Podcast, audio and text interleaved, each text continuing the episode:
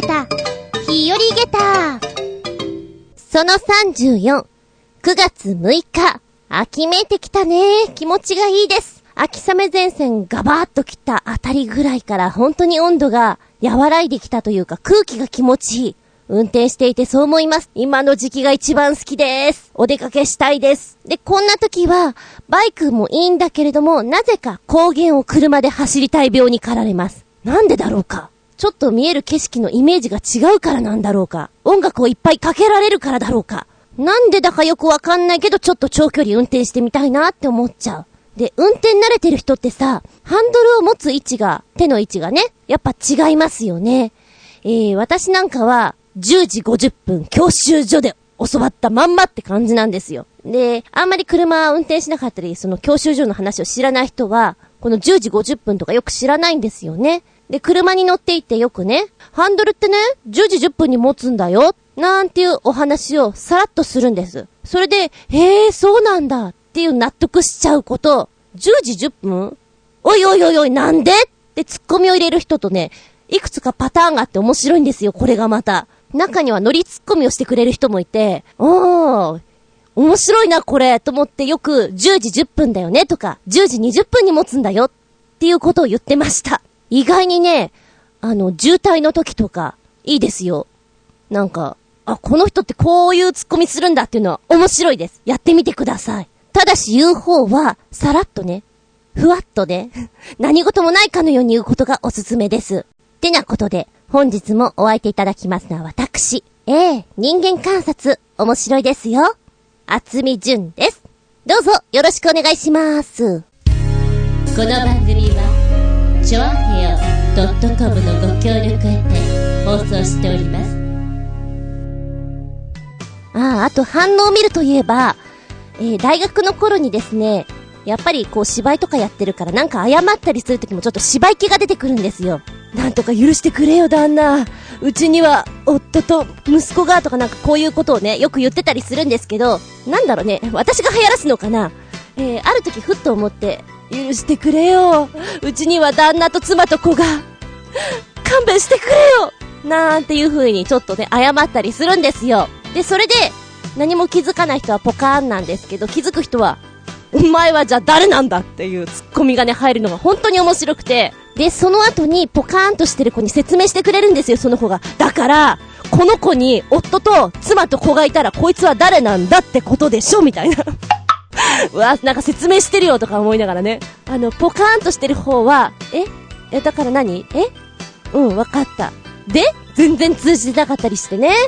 いいよあなたのそのポカーンド具合も最高とか思いながら、私はいつもこのネタを振っておりました。っていうのをちょっと思い出しちゃったんですけどね。話はまたガラリとそれますけども、よく、こう、ラジオとかでもそうなんですが、こう、季節変わりましたよねっていう季節の話、健康の話でスタートする時が私もあるんですが、非常にね、イギリス的だなって私は思うんですよ。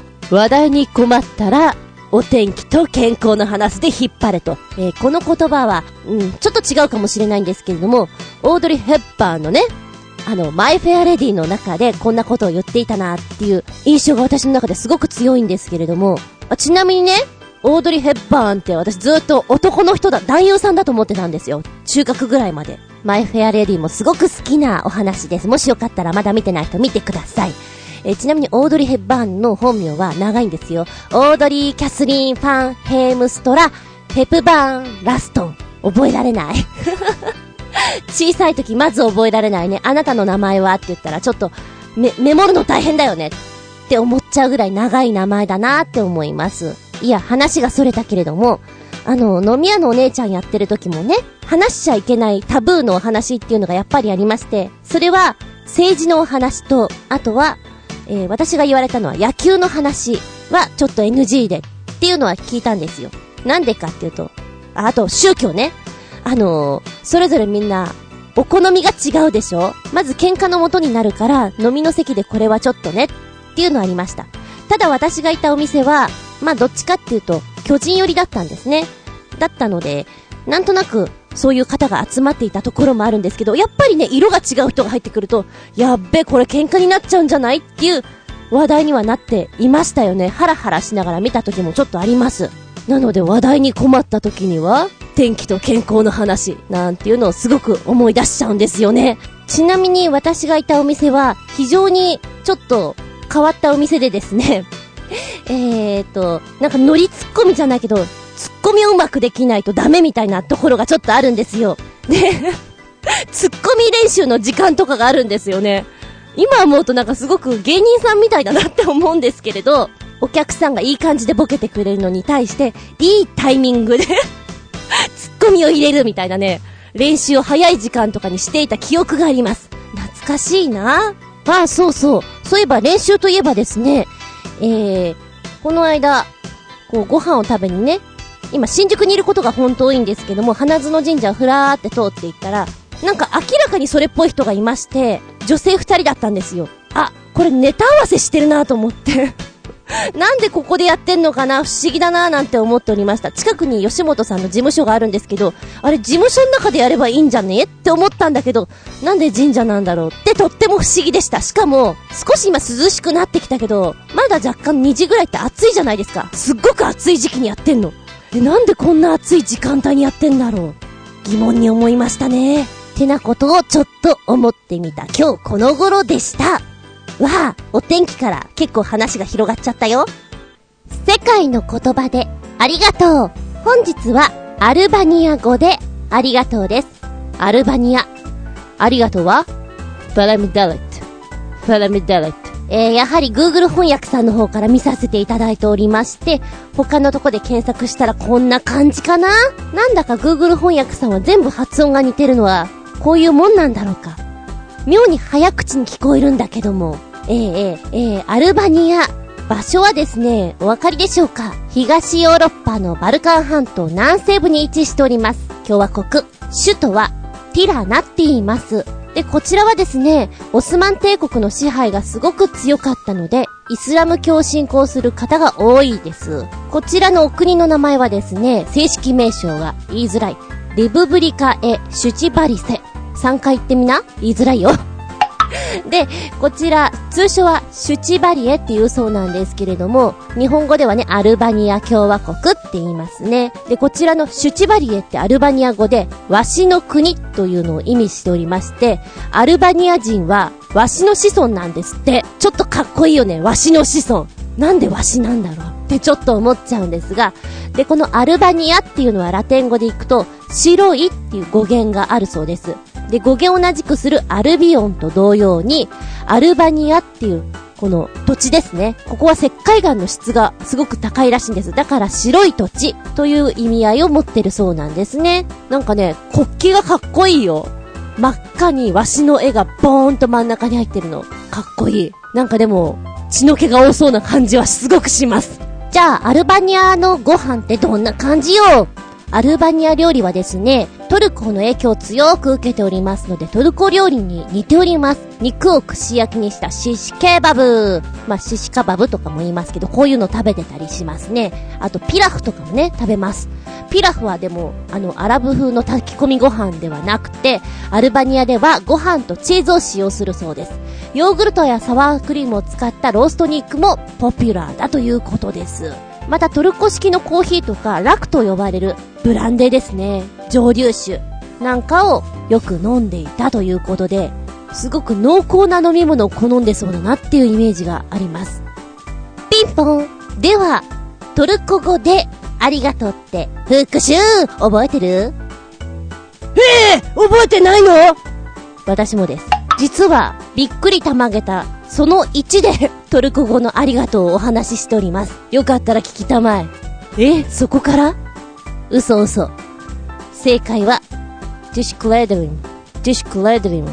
なんか、ティッシュくれみたいなお話をした記憶がありますよ。メッセージタイム。では一発目、コージアットワークさんからメッセージ、お邪魔します。いらっしゃい魔法。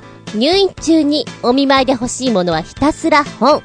雑誌、小説、漫画、何でも OK だったのですが、これだけはダメなものがありました。それは、フィリップ・ K・ ディックの SF 小説。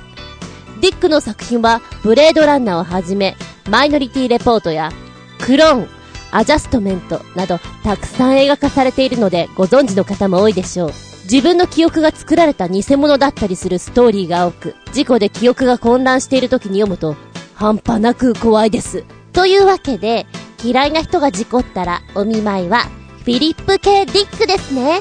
では、そうなん？それはいいこと聞いたよ。ちょっと記憶があやふやなものだと、怖いんだ。コージアットワークさんは苦手ジャンルはないんですか？こういうのちょっとあんまり、なんか読んでも面白くないなとか思うのは。私は結構ね、あるんですよ。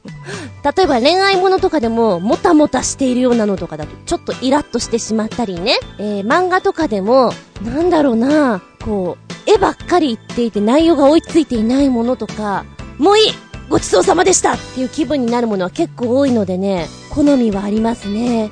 もし私が、うーん、そうだな、入院するとしたら、小説は、そうね、真面目な文学ものはちょっと性に合わないので、眠くなってしまいそうなので、どちらかというと、うん、あの、ストーリー展開の早いお話がいいな。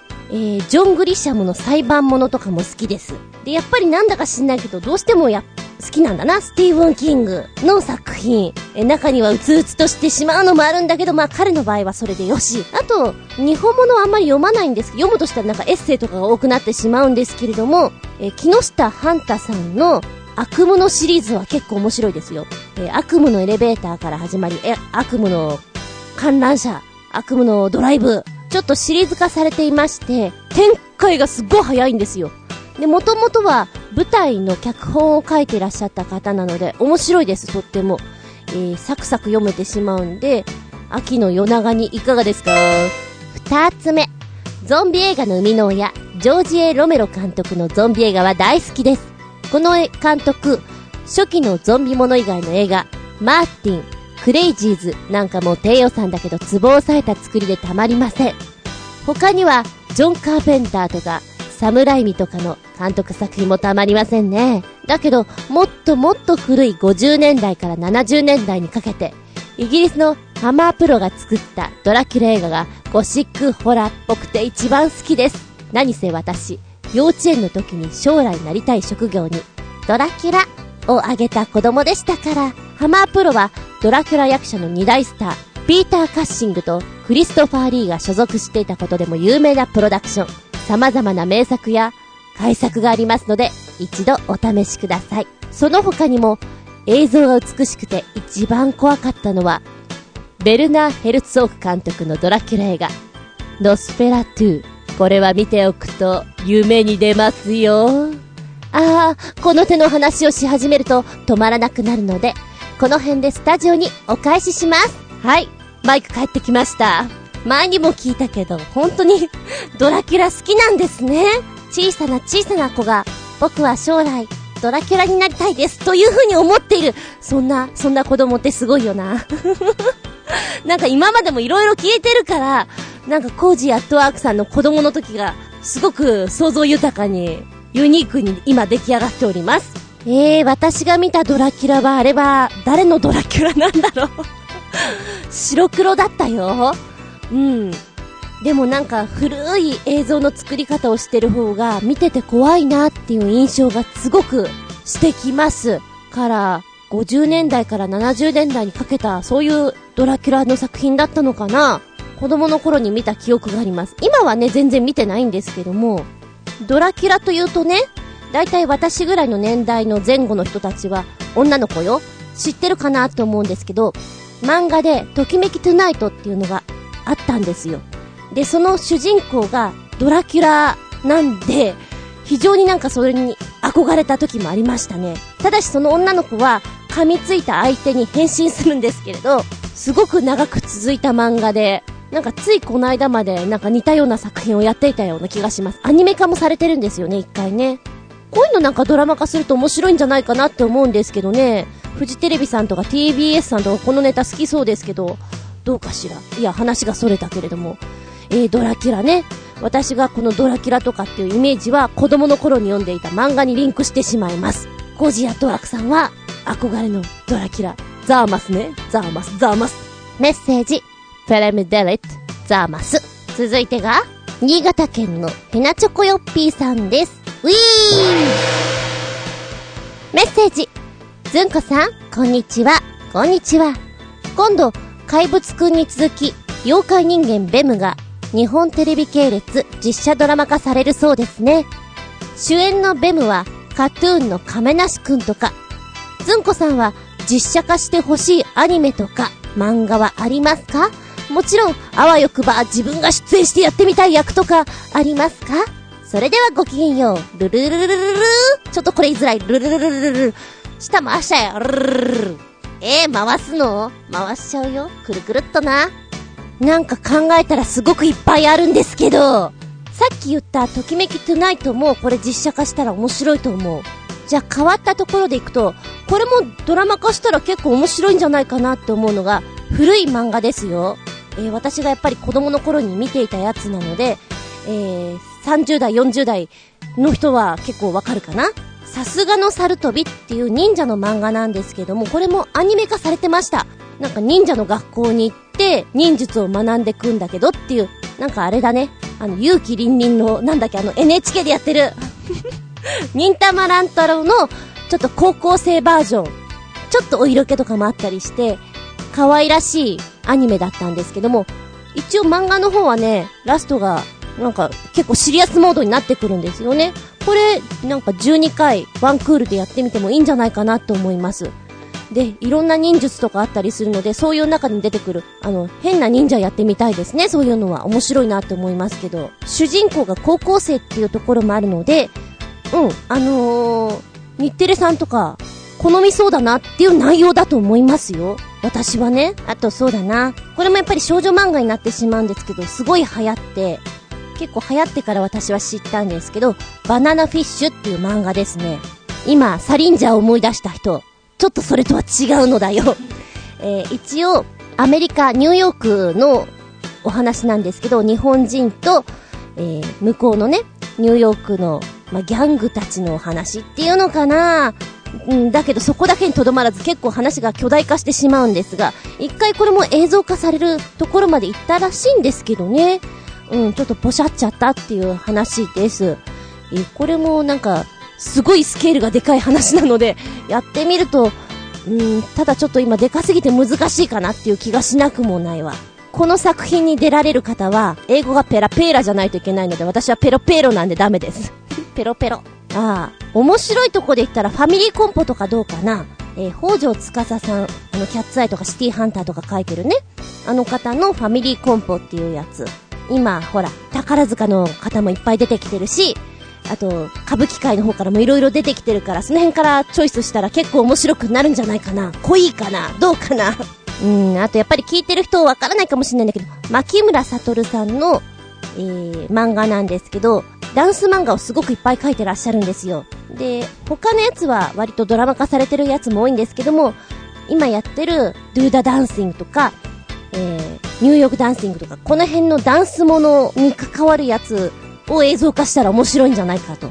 ただし、あの、やってみたいのは山々だけど、私ダンサーではないので、そんなに踊れないので、まあ、せいぜいオーディションとかに出てくる一人とか なんか意地悪する人とか、そういうキャラクター出たいなっていう願望があったりします。意外になさそうでありそうなところで、スラムダンクなんていけそうな感じもしますよね。うん。新潟県のヘナチョコヨッピーさんは、これ実写化してほしいっていうのあります？なんかもっともっと出てきそうなので、今宵はこの辺にしとうござりまする。で、誰かの文句をいただいちゃいました。メッセージ、バラムダレ。お次は旅人さんのメッセージでございます。メッセージ、ずんこさん、こんにちは。旅人です。こんにちは。最近悪天候の日っていうか、ややこしい天気の日が多いですね。このメールを打ってる時、かっこ、9月2日も台風12号が接近してきてますし、先週の金曜日8月26日も雷雨でしたし、けど、台風接近と言いながら悪天候は夜中だけというケースが多く、ここ数日、雨に打たれたのはバイトの行きしなだけで、働いてる間に天気が回復。しまいには、バイトの帰りは青空の下、傘をぶら下げて帰る始末。正直、舐めてるのかっていう感じです。まあ、雨の中、市役所への弁当の宅配に行くよりかは数十倍増しです。弁当が雨で濡れたら全てがおじゃんですから。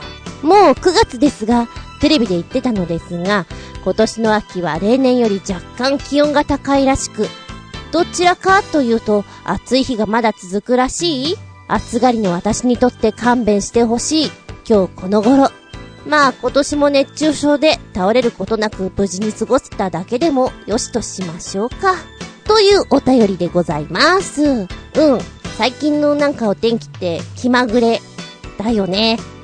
へえ、あの、い、今、今降るんだみたいなね。で、この台風の影響は本当に5分10分の強い雨がザッと降ってカラッと、ザッと降ってカラッとっていうこのパターンが繰り返されてしまうために、運悪いと本当にザンザカザーン、ザンザンザンザン、パンツまでぐっしょりでございます。嫌だね。あの、私もちょっとなりました。雷雨はすごかったよね。えーと、浦安も結構、ゴロゴロピカ、ゴロピカゴロピカゴロピカドンでしたか私、新宿にいて、いい感じに光っていて、なんかね、雷鳴ってると、こう自分の中でテンションが上がってしまう不思議なところがありまして、えーもし、今家だったら、ちょっと高いところから光ってるの見たいななんて思ってしまったぐらいでもあります。うん。お弁当の宅配とかもあるんだ。これは雨降ってる時には、ちょっとね、気を使わなきゃいけないから大変だね。しかも時間との勝負もあるしね。うん、重いし、心の中で思うよね。お前バッドタイミングで雨降ってくれるよなって。今だけでいいからやもうよ。ねえ、やもうよって。本当に思っちゃいます。聞いてくれたらいいのにね。うん、そして、暑いけど、だいぶ涼しくなってきてるから、もうちょいだよ。もうちょい頑張ればなんとかだよ。梅干し食べて、水分とって頑張ろうスッパーマンなんてな。これもわかる人にはわかるネタ。お便り、フォレムデレット。んでもって私の方のブログ、ずんこの独り言。なんかね、最近アクセスちょっと多くなってきてるんですよ。どうも、あの、8月8日のスペシャルイベントのね、あの、番組あったじゃないですか。あの辺ぐらいからちょっとアクセス数が多くなってきていて、なんか面白いなって思って見てるんですけれども、ありがとうね。えー、で、あの、なんか倒れてる。いいね。うちはなんかいつも常に誰かがぶつかってたり、物が落ちていたり、想像しい家だ。まあまあ、それも卓録の醍醐味ってやつよ。今日は何が落ちたのかなって。1番、猫が落ちてきた。2番、なんか台所のものが落ちてきた。3番、上の階の人が暴れていた。どれでしょう？っていきなりここでクイズかよ。なんか物が落ちてきたら話が逸れてしまいました。えっと、言いたかったのは、あの、ブログの方にアクセスありがとうございますっていうことと、コメントがですね、えー、ラジオネームの方もいらっしゃるんですが、ちょっと実名っぽい方がいらっしゃるので、これは読んじゃっちゃまずいかなってちょっと思ってみたりも、泣きにしもあらずなので、内容だけね。ずんこさん、あなたはひょうきんで面白い方ですね。ちと心癒されました。お仕事頑張ってくださいね。という温かい文を、ファレミデリそして新潟県のヘナチョコヨッピーさん。あの、私が書いた、スティーブン・キングのね、ミストという作品のコメントを入れてくれたんですけれども、土曜日の深夜に、キングのミストをやっていたんですよ。土曜日の深夜。違うな。金曜日の深夜か。やっておりまして、録画して見てたんですね。で、それをブログにパパッとアップしたら、新潟県のヘナチョコヨッピーさんが、ずんこさん、こんにちは。ずんこさんのおすすめらしいホラー映画、ミストを、たった今ネットで見ようと思い、ちょっと探したら、ニコニコ動画にあるようなので、動画を開いたら、あらびっくりいきなり映画のオチが書かれている字幕が洪水のように画面いっぱいに流れ出てきて、もうオチが分かってしまい、見る気が失せました。今度からは最初からコメントを表示しないようにします。もう、みんな意地悪なんだから、ぷんぷん、笑い。それではごきげんよう、ピュロララララーというコメントをいただきました。ミストを見ようとして大失態というね。あのありがとうございます。こちらのコメントも楽しく読ませていただきました。うわー、新潟県のヘナチョコヨッピーさん悲しいとか思いながらね。ニコニコ動画で見つけたけど、あれコメント出てくるからね。あれでもコメント消せるんだ。じゃあ最初から消していたらそんな切ないことにならなかったってことなんだ。あいたたたたたたた。そんなあいたた自慢を今日もありがとう。えー、ブログメッセージもとっても助かってます。なんかいろんな人に見てもらったりね、聞いてもらってるっていうのが、こう間近にこう分かってくるとさらに頑張ってバカなこと言おうかななんて思ってみたりもしちゃいます。元気が出るぞ。お便り、非常に喜んで活力になってます。さあ、そんな、ずんこの活力、あなたも、どう？やってみない？怖くないよ。遊ぶ気持ちで、レッツトライお便りは、チョアヘオのホームページ、お便りホームから、ポチッと飛べよ。え、なんで命令系もしくは、パーソナリティブログの方にコメント残せばいいじゃん。それが嫌なら、あたいのブログ、ずんこの独り言にやってきて、メッセージホームに、さらさらっと書いてみたら？まあ、コメント残しも嬉しいよ。なんかアクセスするのめんどくせえやって思わないでくださいな。えー、メールアドレスもございます。こちらの方も画像とかお送りくださいね。全部小文字。geta アンダーバー zun アットマーク yahoo.co.jp geta アンダーバー zun アットマーク yahoo.co.jp あ、なんか今一句できた。歌っちゃうよ。geta アンダーバー zun アットマーク yahoo.co.jp がアドレスさ。さあさあ皆さんおバカなメール一緒に送ってみましょうよ。一句できたどうだお便り待ってまーす。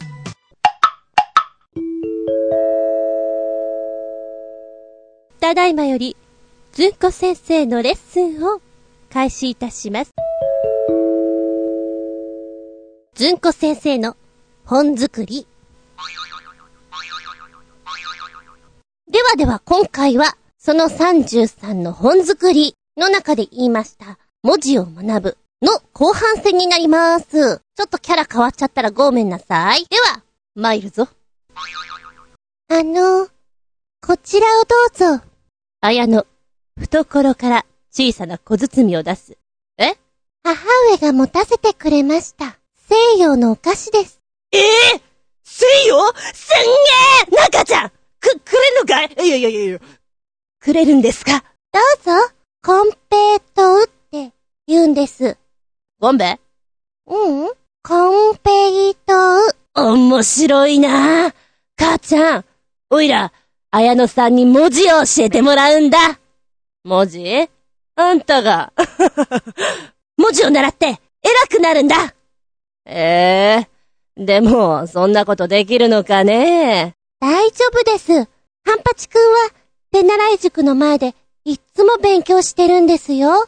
でも、ただで教えてもらうってわけにはいかないだろう文字を教えてもらう代わりに、おいらは剣を教えるんだ。ハンパチくんは、とっても強い剣士ですね。まあ、そうだね。あんたの取り柄でもあるもんね。うん。これから早速文字教えてもらうんだ。そうかい。よっしゃ。じゃ、二人には頑張ってもらえるよ。芋団子をこさえようかね。やったよっ母ちゃん待ってました日本一おだてんじゃないよ、この子は。芋団子？ん食べたことない？母ちゃんの芋団子は日本一なんだ楽しみだなって感じですかね。えー、まあ、内容としてはとっても簡単なんですけれども、草履を脱いだり、知らないお家を、こう、キョロキョロしたりという作業が入ってきます。まあ、コンペイトもね、カスティーラでもよかったんですけども、言い方は今コンペイトって言ったんですが、ちょっと西洋風な変なイントネーションつけてもらえたら面白いかなと思って、例えば、うん、コーンペイトーとかね、真剣にこう教えてたりすると面白いかななんて思ってます。で、本の中には書いてないんですけれども、一応ちょっとうまくお話ができるようになってきたら、じゃあ、コンペイトーを見て、先にお菓子っていう説明をしないで、じゃあ、初めてこれを見たとしたらどう思う？なんだよこれ小石かよ俺たち石は食わねえよな母ちゃんみたいな。そういうアドリブとか入れてもらったら面白いかななんて思ってます。逆に芋団子の方も初めて見るからちょっと驚くとかね。あと、文四郎綾のちゃんっていうのがお金持ちチームなんですけれども、お金持ちは自分家のおトイレよりも玄関よりも狭いお部屋に通されて、あれ？僕たち、私たちはいつになったら、ちゃんとしたお部屋に通してもらえるんだろうか？って不思議そうな顔している。その辺も見物なので、うまくやれたらいいななんて思ってるんですけどね。うーん、いかんせんどこまでできるかなって思っています。え、ちなみに、なんかお稽古の際に思っているのが、なんかちびっこは特にね、和で説明するとすごく笑ってくれるのがね、愉快です。例えば、もうちょっと近くに寄りなさいっていうこと。うん、チコよれ、チコよれ、苦しゅうないとか言うと、非常に喜ぶとかね。何ですかね？非日常だと面白いんですかね？うん。あ、そうそう。で、あの、今ね、もう、自由に浴衣稽古させてるんですけども、一年生とかが浴衣で来てるんですよ。やっぱり弟ちゃんとか妹ちゃんとか見に行ってて、あれ着たいとか言ってやってるんですけど、お稽古終わった後に、タジオでね、お着替えしてるんですが、3歳ぐらいの男の子がね、お姉ちゃんの帯を取って、くる、なんだ、良いではないか、良いではないかってやってるんですよ。何をこの子はやってんだろうと思ったら、あの、アニメの影響で、ヘロの軍曹の中でなんかそういうシーンがあるらしいんですね。で、お母さんに聞いたら、あ、ちょっとそういうのが好きで、良いではないかをやりたがるんですよって言って、見ててね、ちょっと思うんですけども、あの、お姉ちゃんがちょっと急いで次のレッスンに行かないときには、良いではないかができないんですよ。そうすると、はあ、良いではないかができないとか言ってね、3歳の男の子がね、悲しそうな顔をしてるんです。ちょっと面白くてね。うん。まあ、お稽古こぼれ話もいろいろです。さあ、えー、ちょっとね、時期的にもなんか代行とか振り替えとかいろいろあったりして、実は今これ日曜日の早朝なんですけども、8時ちょいぐらいこれから、いきなり夕べね、あのお話があって2時間 新人さんのレッスンやって、その後自分の持ち時間の3時間やってくるんで、今日ちょっとヘトヘトかもしれない。参ったな。あはは、頑張るぞ。ということで、ずんこ先生の本作り、次回は、どんな話？また、和かもしれない。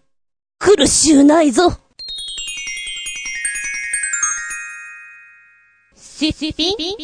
アウトタイム。本日のテーマは、祭りだわっしょいでございます。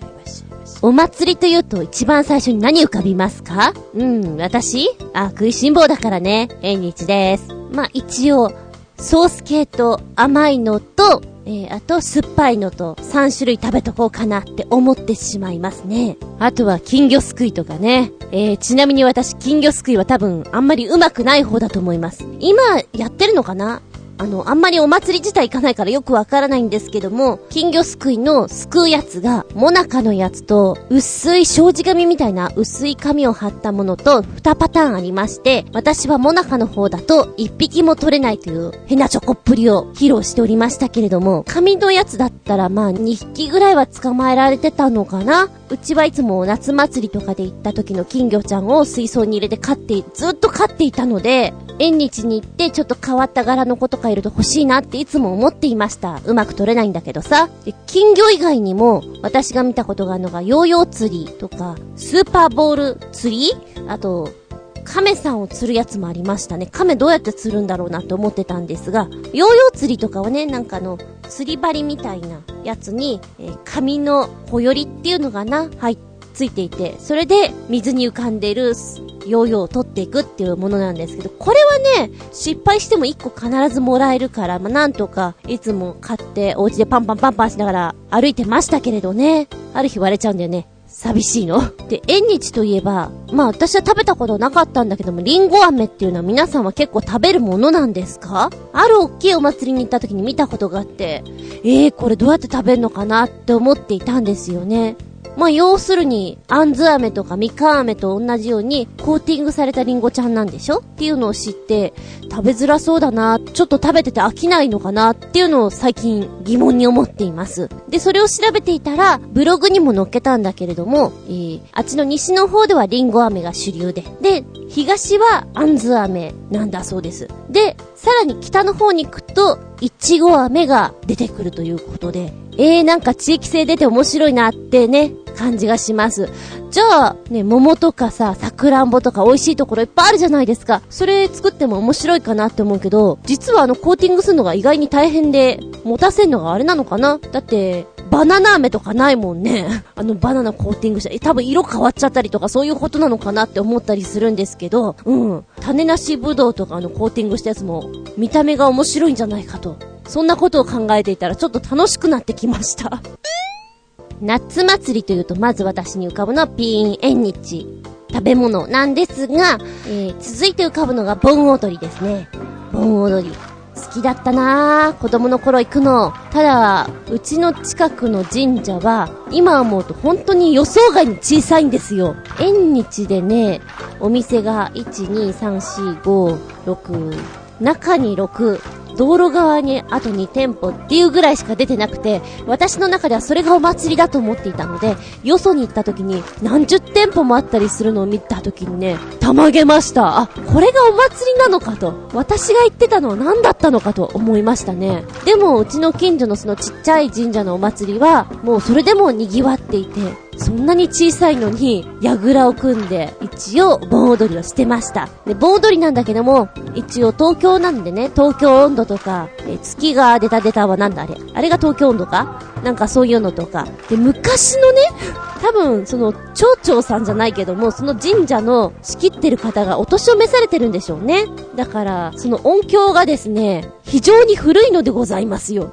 で、私も知らないようなアニメの盆踊りとか、藤子不二雄のアニメで、お化けの九太郎というのがありました。お化けの九太郎の多分初代ぐらいなんじゃないかと思うんですけども、聞いたこともないようなおばきゅう温度がいつも流れていて、もうこれがさも当たり前のように流れていて、非常に面白かったですね。で、やぐらのところにいつも登りたいからね、行くって、ちょっとこう、踊ったりするときに、なんかね、踊りを指導してくれるおばさんが何人もいるんですよね。あの方々はいつも練習してるんですかねうん。子供心になんかちょっと面白かったなと思いながら、あのおばちゃんたちは、お祭りがだいたい6時とかにスタートするのかなで、6時からスタートしてずっといて、えー、9時ぐらいまで。確かね、子供の部と大人の部がうちの方にはあったんですよ。で、子供は早めに帰りなさい。多分8時ぐらいだと思うんだけれども。で、その後に、大人の部って言ってもちょっとこの踊りがさ、アニメがなくなって、しっかりした民謡とかが流れていたんだと思うんだけれども、おばちゃんたちは、休まずずっと踊り続けていた。すごいなって思っていました。うちの近所もこの前ね、非常に小さな小さな公園で櫓を組んでいて、え、こんなとこでまさかと思っていたら、盆踊りやっていたよ。うちから多分ね、100メーターも離れていないんだけれど、音がでも全然聞こえてこないの。あ、多分これは住宅街にあるから、音もすごく小さく小さくして、本当にご近所だけで楽しんでるお祭りなんだなと思って、地域密着型あ、だから私はこの辺にお祭りがないと思い込んでるだけで、実はあるんだろうなって思ってみたりもしてね。うん。盆踊りを教えてくれるおばちゃんもそうなんだけど、なんかすごいなと思ったのは、あの、太鼓を叩く人とあの、チンチロチンチロやる人。何者の人、すごいなって思ってました。ちょっと憧れの的的なかっこいいなっていうのもありましたよね。で、私たちがこう、小学校低学年とかね、えー、そのぐらいの時にやっていたの多分高校生のお兄ちゃんとかさ、そんなにおじちゃんじゃないのよ。若そうな人がやってるからかっこいいなっていう印象もちょっとありましたね。そんなコンパクトなお祭りでしたけれども、子供の頃は浴衣を着せてもらって行ってました。で、盆踊りを踊っておりました。私も取り憑かれたように踊っておりました。他にはお祭りっていうと、おみこしを担ぐような、なんか、すごくちゃんと歴史がしっかりしてるお祭りっていうのもありますよね。私は、おみこしは多分ね、町内会の子供みこしを担いだふり？多分私年齢的にっていうかの、学年的には、担げなかったと思うんですよ。ただ、お姉ちゃんにくっついてうろちょろしていたから、じゃあちょっとおまけで持ちなぐらいな感じで、持ってはいないんだけど、一応あの、棒を持たせてもらったっていうか、一緒にいさせてもらったっていうか、そんな感じですね。で、実際こう、おみこしを担ぐ子は、髪の毛をお団子にして、ねじり鉢巻きみたいな感じで、あと、不思議なお化粧をしている。なんだろうあれ、あの、お花の上をちょっと白くして、目の上もちょっと特殊な感じの色合いのメイクをしてるなって、おちょぼ口な感じの口紅をつけてるのが羨ましいなと思って、ずっとそれを見ていたら、お姉ちゃんが遊びに行っていたお友達のお家のおばさんが、私もちょっとやってくれたような気がするんですよね。やったーみたいな感じで、ちょっと純ちゃんご機嫌ですみたいな。まあ、その時はね、あの、お姉ちゃんのお友達のところとかさ、お姉ちゃんにくっついてく妹って感じなんで、小判ザメですよ、要するに。お姉ちゃんが行くとこにどこまでもついてきますから、みたいな。うっとうしかったろうなー。そんな妹いたら嫌だなーって私思っちゃうけど、そんな子でした。そう、ちなみにおみこしなんだけれども、今ウィキペディアを見ていたら、掛け声も色々あるみたいですね。確かにソイヤーとかセイヤーとかも聞いたことあるんですが、まあ、代表的な担ぎ方としてのワッショイワッショイっていうかす、担ぎ方？で、東京都内ではエッサエッサっていう江戸前担ぎなんていうのが有名なんですってね。浅草三社祭りとか、その辺の担ぎ方が割とそういう言い方。で、新宿品川は、ちょいちょいっていう掛け声で行くものもあるそうで、城南担ぎとかね、行徳担ぎ。ああ、いろいろあって面白いな。で、湘南地方では、どっこい担ぎっていうのがあります。どっこい、どっこい、どっこい、そりゃ、どっこい、どっこい、どっこい、そりゃっていう、えー、深川担ぎ。掛け声は、もめもめさせさせって書いてある。あと、房州みこしの千葉の方のやつでは、よいさ、ほいさ、そりゃ。まあ大体似たようなもんなんだけれどね。おみこしってさ、なんかあの、神様が神社からお出かけするときに乗る乗り物ということらしいんですけれども、まあ要するにリムジンみたいなものだと思うんですが、非常に揺れるでしょ？あの揺れから私は思ったのは、神様乗り物用意しないかな？ってちょっと思いました。これでコントとか作っても面白くできそうだなってそんなことを思ってしまったずんこでしたけれども。では、ここいらでメール行ってみようかな。コージーアットワークさん。祭りだわっしょいお祭り、フェスタ、カーニバル。単純な私の血は簡単にたぎってしまいます。緻密に舞い踊るよりも気合と体力で乗り切ってしまうのが好きで、一度やってみたいのは人混みへのダイブ。幸いそんなことができそうな裸祭りを近所でやっていないので、無事に済んでいますが、あ、そういえば来年、チョアヘオのある浦安は、4年に一度の三社祭りではないですか。これはもう、ずんこさんもみこしを担ぐしかありませんね。ああ、確かに人混みダイブ、楽しそう。とーってあの、ライブとかでね、イメージは、そのままどっか運ばれてっちゃうんでしょ？わさわさわさって あれもちょっと一度ぐらい。それ言ったらあれだね、胴上げとかもなんかた、一回ぐらいやってもらいたい。どんな気分なんだろう？ちょっと恐怖感とかないのかなとか思ってみたりしますけど。やっぱノリノリの感じだったら、サンバカーニバルとかいいんじゃない？浅草にあったよね、サンバカーニバル。ぜひ参加してみてください。派手派手な格好で。浦安の三社祭り。ああ、何度かあの、みこしとかすごい出てるやつだよね。うん、何度か見たことがあって、あの、あ、今日なんかおみこしの日なんだっていうのを見送った記憶があります。あれは4年に一度なんだ。おー、そうかそうか。おみこしの数も相当出てるイメージでしたよ。なんかあの、男性の格好よりも女性のお祭りの格好が私は見てて、粋で好きだな。なんかちょっとさらし巻いちゃったりするようなのとかね。あんまりなかなかそこまで気合入ったのは見ないんですけども、いいなって思います。あの、なぜかちょっとやりすぎちゃって、喧嘩上等な方に行ってしまってる人がいますね。うん、あなたちょっと違うとこに行っちゃってる。大丈夫。戻っといでっていう時あります。そしてコージーアットワークさんが、お祭りスタイルのかっこいいなって思うのはっていうのは、祭りでかっこいいというのは、ハッピーかなそうそう。関東には、おしゃらくという男が女物の着物を着て、下手くそな化粧して踊る風習もありますね。あれくらいぶっ飛んだ格好もいいかも。うんうん、ハッピーもいいよね。なんか、こう、さっと来た時にもうそれだけで祭り気分に浸らせてくれるのがハッピーのいいところ。おしゃらくやってたらきっと楽しいんじゃないかなコージーアットワークさんもぜひお試しを。結構和の格好でもすんごいぶっ飛んだのありますもんね。えーと、現代で言うビジュアルバンドみたいな感じが和に入ってるっていうのかな超越した格好っていうのあれはやってて気持ちいいと思うよ。新潟県のヘナチョコヨッピーさんのお祭りはしょい。祭りとは直接関係ないとは思いますが、僕の通っていた小学校には2台の子供みこしがあり、運動会でみこし担ぎリレーがありましたよ。赤組用と白組用の子供みこしを8人ぐらいで担ぎ、学校のグラウンドのトラックを何組かで交代で走り、どっちが早くゴールするかを競争するんですが、競技者は全員ハッピー着用で、運動会の最後を締めくくるリレーなので、毎回かなり盛り上がったことを覚えています。すごいね、これね。へえ、ちょっと子供の時ってこういうの楽しいから嬉しいだろうな。ハッピー着れるのも嬉しいしね。楽しいな。こんな競技聞いたことない。おみこしかへえ、でもちょっと重そうだからしんどそうではあるけどね。いいなぁ。うんうん。そして、えー、新潟県のヘナチョコヨッピーさんのお祭りスタイルのお話は、やっぱり、青いハッピーを着て、ハッピーになりたいヨッピーでした。って、語呂合わせはいいとして、青いお祭りハッピーを着るのは好きです。今すんごいこの頃でラップにならないかなってちょっと私が思ってしまっています。えー、イメージを全然外すと思うけど、うん、こんな感じできるかな？やっぱり青いハッピー着てハッピーになりたいヨッピーでした。おいやあ、難しい。ラップって難しいね。ね。何バカなことやってんだろうね。ねえ。いいの。おいらは何にでもチャレンジしてみるのさ。そして玉砕。ああ。では旅人さんに、スイッチオン。小学生の時に、毎年近所の公園で夏祭りが開かれていて、よく出かけに行ったものです。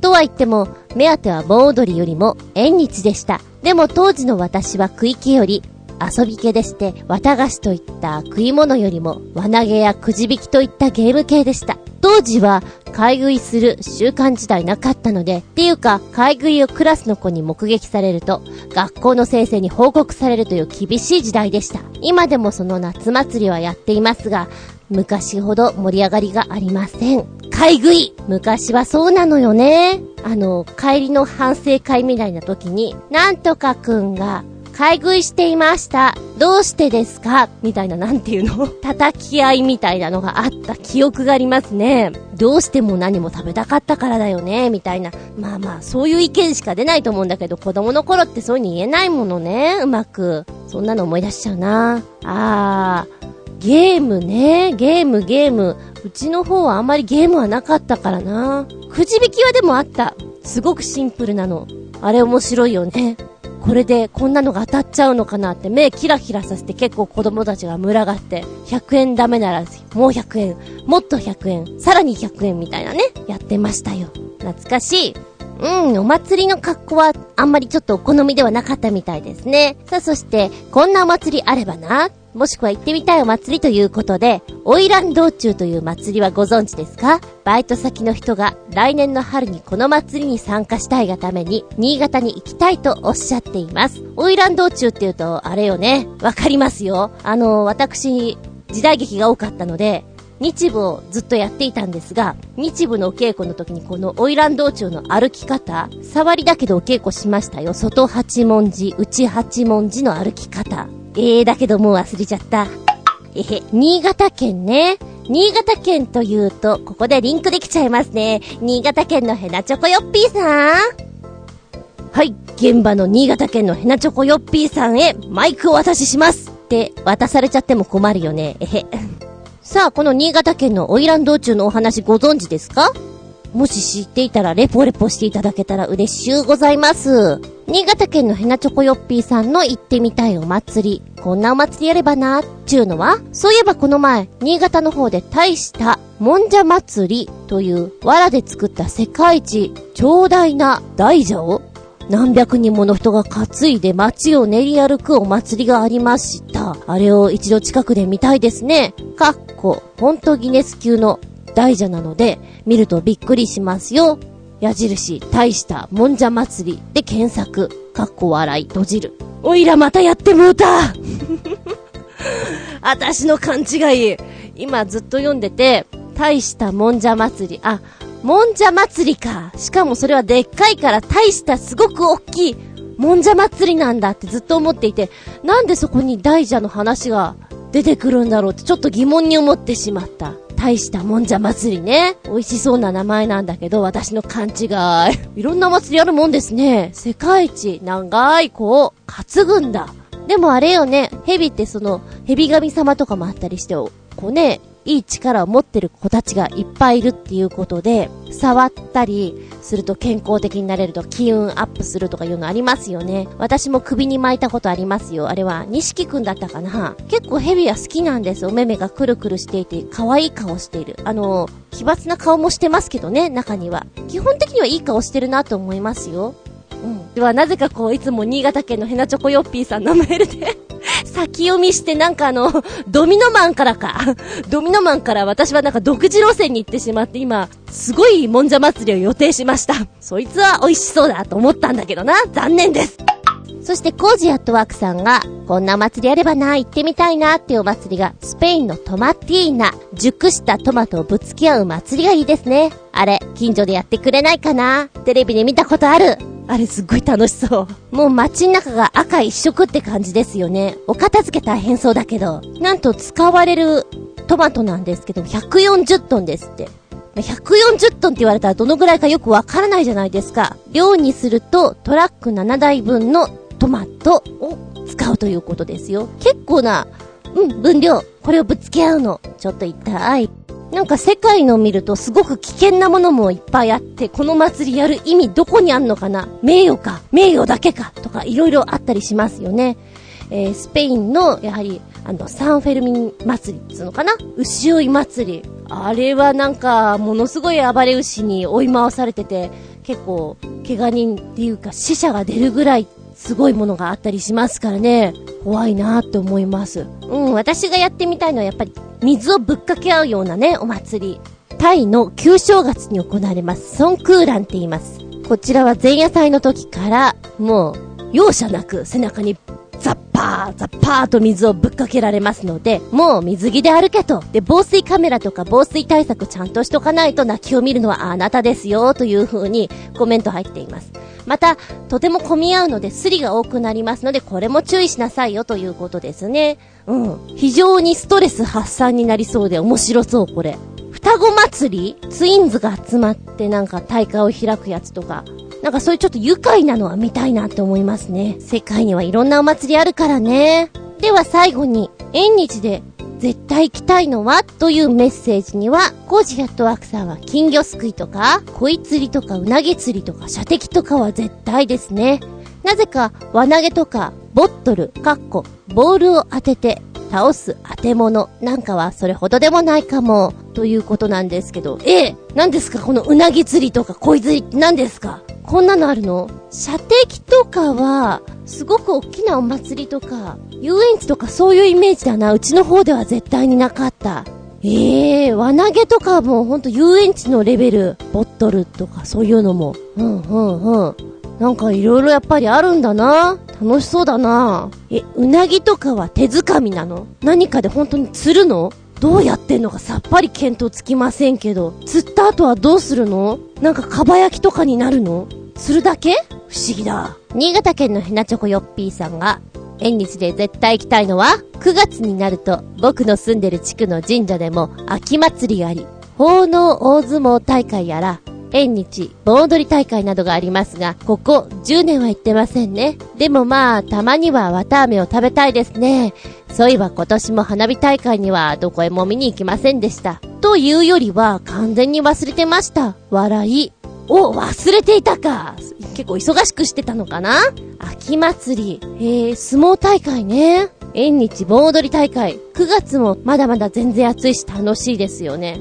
若干夜になって涼しくなってくるから私は8月よりも9月とか10月の方がいいなって思っちゃいますけど、うん。綿飴。もうどんだけ食べてないかな、綿飴。どんな味だったかな、ちょっと思ってしまう。たまに食べるのも美味しいかも。でもあれってさ、意外に高いんだよね。で、あの、可愛い袋とかに入ってるのだと、うちの方はよ、500円とか600円していいお値段したんですよね。なんか、安い定食食べれちゃうよ、みたいな感じがしました。うん。秋祭りに参加するの、とってもいいかもしれないね。旅人さんが縁日で行きたいのは、屋台の焼きそばと目玉焼きが乗ったやつが好きというコメントいただいております。あざーす。そうだそうだ。えー、私が行ったことがある。日本のでは、ねぶた祭りとねぷた祭り私ずっとあれはねぶた祭りで統一されてるもんだと思っておりました。あと、博多の山笠祇園山笠っていうのかななんかいろんな出汁があって、それが練り歩くわけなんですけども、実際それ仕事で博多に行っていたので、元気がある人はね、役者さんとかも皆さんそうなんですけど、朝4時からとか3時からとかかな？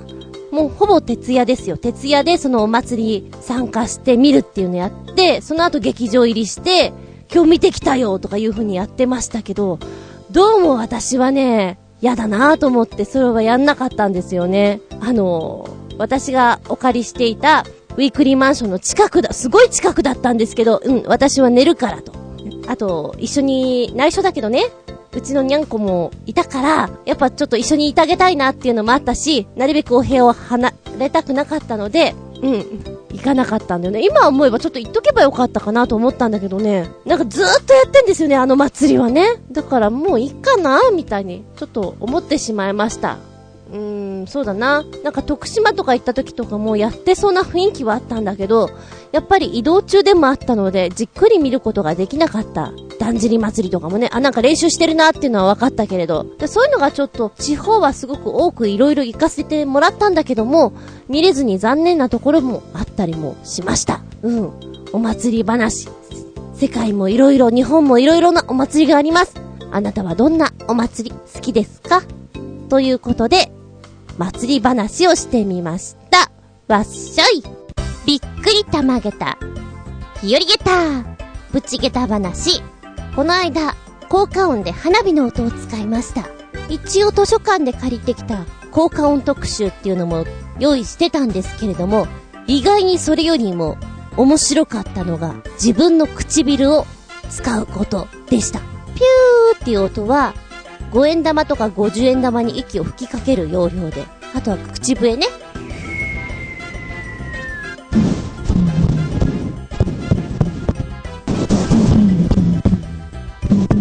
ね、結構花火に聞こえるでしょ？ただこれ、マイクの前で唇を指で弾いてるだけなのよ。これが面白くって面白くって、最近なんか自分で効果音がうまくできると楽しくてね。ええ。意外にそれっぽく聞こえちゃうと自分で下駄っちゃうわけよ。玉下駄っちゃうわけよ。下駄3つ。ぶち下駄パート2。お盆の時に、まあ、この間話をしようと思ってできなかったんですけど、父上のところにね、遊びに行きました。で、姉の甥っ子たちが一緒にいたので、海に行きましょうということで、海に行ったわけなんです。で、私、あ、きっと海に行くかなと思いつつも、水着が見当たらずね、まあ、いっか、なんかあったら、まあ、洋服で入ればいいや、ぐらいに思っていたら、あのー、親自宅に、まあ、水着あるから、これ使えばいいじゃないか。っていうことで、いくつかあったんですね。派手なのもあり、いろいろあって。んじゃあ、これ、まあ、まあ、これだったら着れるかなと思って着ました。若干なんかあの、なんていうの？ゆとりが いろんなとこにこうね、ゆとりがあって、あの、引き締まったバストなんで私、えーいや、ゆとりあるなとか思いながら、まあ T シャツ着てるからいっかと思って T シャツ着て、下は短パン履いて、ゴムのやつなんだけども履いて、で、まあ、海に入るっていうか、波遊びですね。で、あれみんな波を飛び越えたいとか、それをで遊んでるでしょ？で、私もそれをやっていたんですけど、甥っ子たちと一緒にいると、あのー、水深5、60センチのとこでわーってやらなきゃいけないので、もうちょっと深いところに行きたかったんですよ。だから、うまいことね、おいっ子たちを巻いて巻 いて深いところに行って、波越えをして遊んでたんですけれども、そこにいる大人たちが結構面白くてね、えー、まず、私の目の前にいた人が、なんか、それこそ、海坊主のような感じで、スキンヘッドなんです。で、波が来るところ、みんな飛び越えたりしてるんですけど、その人はね、両手をバッて横に開いて、どんと俺の胸に来いって感じなんです。え、この人なんか修行僧みたいで面白いわって私ずっと見てたんですけど、で、波を飛び越える時もあるんですけど、波がザッパーンって来るところをもう真っ向から立ち向かっていくところがね、なんだろう、ちょっと面白いわ。で、あと、ミサイルのように腕をね、グイーンと前に伸ばして、波を突き破るとかやっていて、斬新でした。あのライフガードのお兄ちゃんたちが、一緒にその、ところにいたんですよ。で、ライフガードのお兄ちゃんは危ないところにね、ちびっ子とかが行かないように、こう誘導してるわけなんですけど、そのライフガードのお兄ちゃんは、一応波が来るときに、あのすごい涼しい顔をして波越えを楽しんでるところがあってね、ちょっと面白いなと思って見ていたんですが、私がたまげたのはですね、私 T シャツを着て短パン履いていたんですが、あの、いかんせんお借りした水着がですね、えー、フィットじゃないんですよ。ゆるゆるなのね。であの、波がザッパーンって来て、それを飛び越えました。飛び越えた拍子に、この短パンがスルスルって脱げてね、え、脱げるわと思って、波の威力すごいなと思って、これ、あのちょっと見られてたら私すっごいなんか情けないやつだなと思って、飛ぶたんびにね、短パンがずり落ちるんですよ。っていうか流される感じで、ああ、波の威力すさまじいと。あのー、他のところでも、ちょっと、あの、危ないこともあったんですが、まあまあまあまあ、あのー、私が得た情報では、水着はフィットしたものを使っとけと。当たり前だっちゅうの。えー、でも、波遊びは意外に、あの、楽しいんだけれども、それで余裕こいてると結構大波が来た時に、あ、こうやって波にさらわれて死んでっちゃうんだろうなってちょっと思ったな。自然の強さっていうか怖さをちょっと目の当たりにした。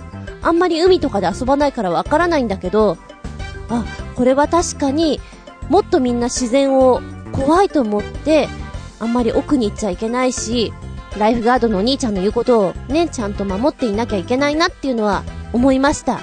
あの、すごい私もダランチョダランチョした格好で、そんなことを真剣に思ったりして、近くにいた海坊主さんを見て楽しんでおりました。えー、海の威力、下駄、5つ、やっぱり自然はすごかった。お風呂で12ヶ月。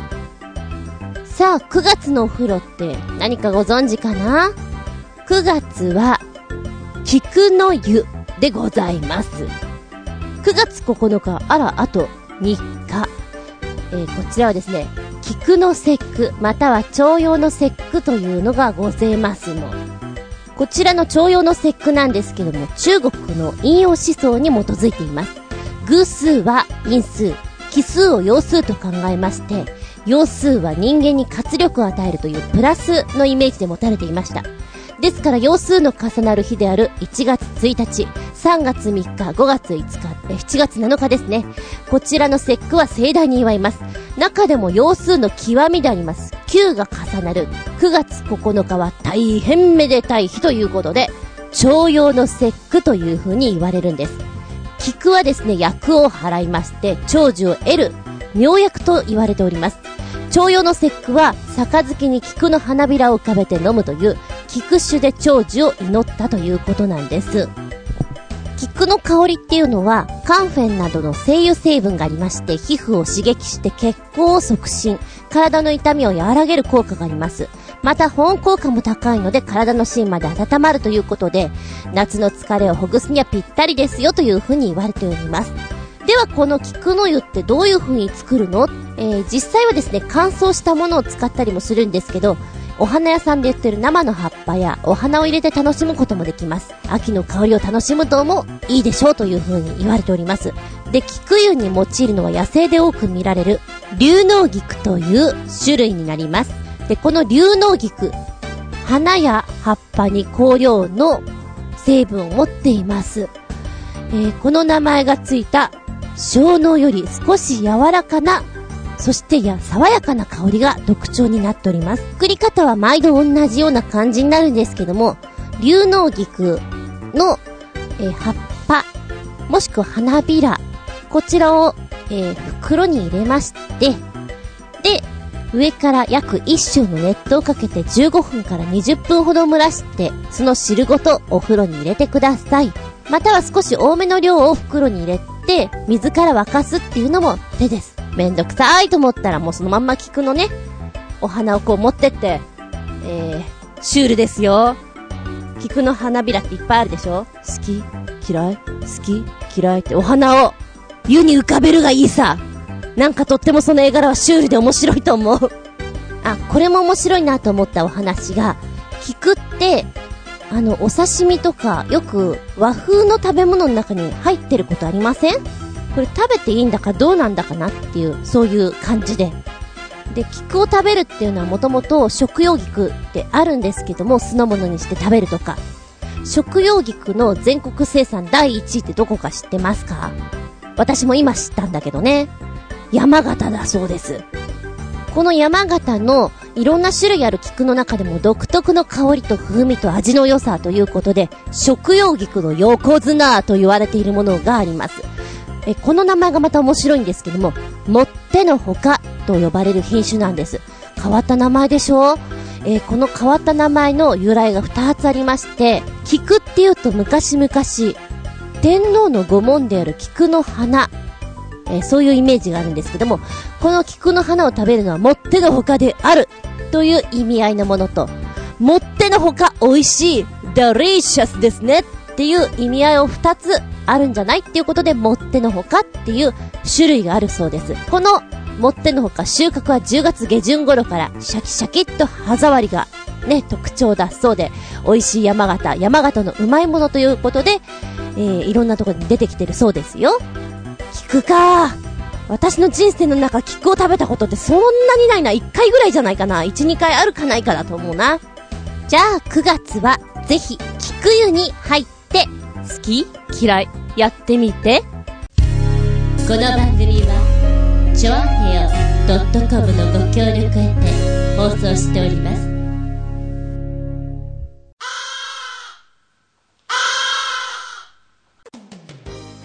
もう終わりになってきました。今日もお付き合いありがとうございます。次回は9月20日、その35でお聞きいただけたらと思います。すっぴんアウトタイムのテーマは、Get Up 起床でございます。あなたの理想としている朝の目覚めとはどんな感じですか？いや、夜の目覚めでもいいんだけど、一旦眠りに入って、その爽やかに起きるというパターン。理想の起き方、理想の起こされ方。目覚ましはこんな感じ。もし人に起こされるんだったらこうやって起こされたい。ということで、起床、get up についてお話をしていきたいと思います。うん。私がすごく記憶に残っているのは、エディ・マーフィーの映画で、星の王子ニューヨークへ行くっていう映画があるんですが、エディ・マーフィーは、あのー、ある国の王子様なんです。で、お嫁さんを探しにニューヨークに行くっていう物語なんですけども、その大富豪ぶりというか、冒頭にやってるんですけども、朝起こすときにね、えー、交響楽団っていうのかなまあ、施設オーケストラみたいなのがこう、準備スタンバって、えー、執事かながこう、棒を振ると、もう朝にもってこいの音楽が流れるんですよ。そして自然と目が覚めるという起こされ方をしていたんですが、皆さんだったらどう？もうなんかまったり起こされるよりもピシッと起こされたり、いろいろあると思うんだ。その理想の起こされ方をお話ししていきましょう。メール、コメント、待ってってるよ。まあ、もしかしたらなんだけど、その間にどっか番外編が入るかもしれません。あ、番外編とは何か？うん、ちょっとね、あの、前々から話をしている私がバイクでソロ2に行こうかなと思っているんですけれども、まあ、今ぐらいに行こうかなと思ってるんです。で、今ちょっと予定が少し落ち着いてきてるので、あとお天気の相談で行こうかなと思ってるので、行った時に向こうでちょっと収録してアップできたりしたら面白いかなっていうのは、なんか番組打ち上げる時にちょっとお話をしたんですよ。あ、面白いですね、みたいな、あの、怪獣先生もちょっと言っていたので、うん、できたらなと思いながら、今ちょっとあまりお天気もよろしくないようなんで、下手したら、こうね、いい感じかなと思ったら今週行っちゃうかもしれないし、まあ、とりあえず、うん。もしかしたら番外編あるかもね。どっかね。流動的だから。まあ一応バイクで行こうと思っている。あと、ハングライダーに挑戦しようと思ってるんですよ。ということも踏まえてお天気重視なので、運が良ければ、まあ、今月中どっか行くかな？下手したら来月ちょっと寒くなる前に来たいかななんて思っております。番外編の時にはブログとか、ね、あのちょっとそちらの方にもコメントあげられればと思いますので、えー、見ていただけたらなと思います。次回は、その35、9月20日、日付が変わる、その頃に、またお聞きいただければと思います。お相手は私、子供の頃、味付け海苔をおやつに食べるのが好きだった厚み純でした。見舞い聞く舞い話す舞い。ずんこの話も、もう、おしまい。バイバイキーン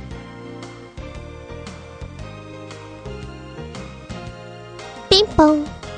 カッパオーとは、エスペラント語でカッパのことである。じゃんじゃん。